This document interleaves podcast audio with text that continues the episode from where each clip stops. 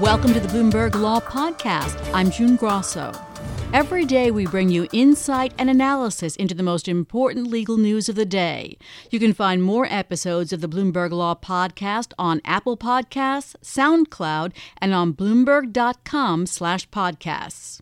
Well, it's the on again, off again citizenship question on the census. Today, President Trump said he may issue an executive order to add the question to the census.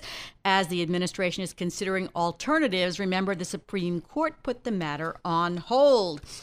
Joining me is Andy Harris, Bloomberg News legal reporter. So, Andy, even Justice Department lawyers were confused about what was happening, and judges in Maryland and New York want some answers. Yeah, it was a little bit of whiplash on Wednesday because on Tuesday, the Justice Department and Commerce Secretary Wilbur Ross had basically conceded the point and said that they were going forward with printing the census questionnaire, omitting the citizenship question that apparently raised the ire of the president, who tweeted out early the next day that those reports were fake and that they were pressing forward, prompting opponents of the question to go screaming back into court and saying, wait a minute, what's going on? We need an explanation. And the judges said, yeah, us too.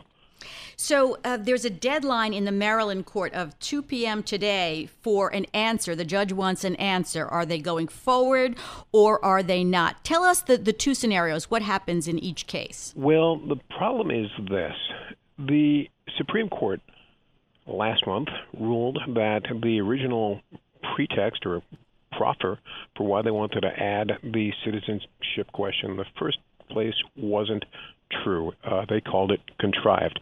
They said that Commerce does have the authority to add a question, but they have to go through the proper legal processes so that that question isn't added arbitrarily. And they said, well, go back and do this underlying all this is a couple of months ago, a Republican political strategist, Thomas Hofeller, died, and his daughter discovered on his computer uh, records that suggested that the real reason for adding the citizenship question all along was to suppress the response of minorities, forcing a redrawing of congressional districts. Now, these rulings uh, blocking the question had already been issued by the lower courts and were already fa- been argued at the Supreme Court when this new evidence came to light. So the Maryland judge said, you know what?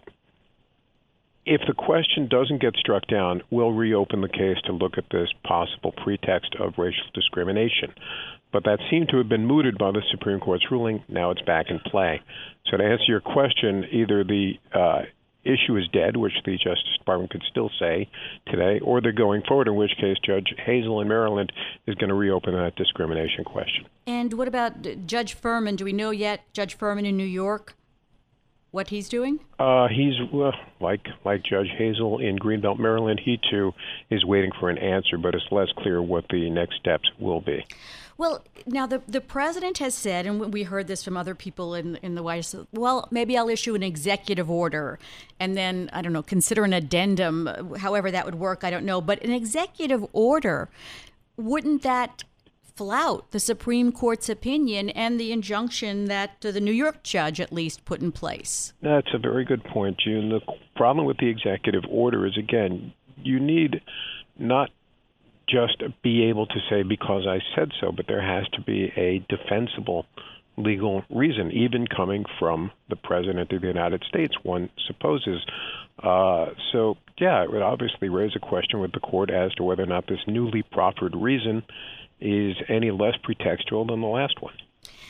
And it seems that since the Commerce Department said that they were abandoning the question, that they probably didn't have an additional reason that they could support with evidence in the case. I mean, he, he had said that um, it was because they wanted to enforce the Voting Rights Act, but the evidence was contrary to that. So now they'd have to come up with an explanation that the evidence matches. Yeah, that's an issue. Uh, the Justice Department lawyers told Judge Hazel that they would come up with, quote, a new rationale. And the new rationale suggests, by its definition, that they didn't have it before. So they need to come up with a reason, and they need to come up with a legally defensible reason, uh, at the very least, to the Supreme Court, if not to the lower court judges. So let's talk about timing here because I've heard different things about timing. First of all, they said that it had to the answer had to be in. They had to do it by the beginning of this month. So where does that leave them? There have been shifting reports on when they need to get this um, questionnaire printed and distributed. The, the, undertaking of a census is a big project, obviously. It happens once every 10 years. They need to hire people to go door, door to door to question people that didn't respond to the initial canvas. So this takes a lot of pre planning. And the initial reports were that they had to go to press with the questionnaire by June 30. Apparently, that might have been a softer date than believed. Um, the Commerce Secretary, when he waved the right flag earlier this week, said that they were proceeding with printing the question. So that doesn't necessarily say that they're actually rolling the presses, but that they're, they're moving in that direction.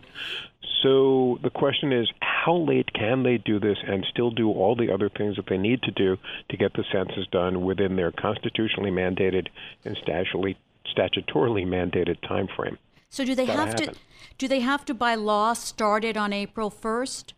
I that's my understanding of the law. I'm not an expert in that uh, realm, but that's what the statute. well, no says. one's an expert in this because it's never come up before to this yeah. to this extent to see see what's happening. And just go back and explain for a moment what the fears are of the people who are opposing this question, the ACLU and uh, the New York AG, other civil rights organizations, what their fears are if this question is on the census.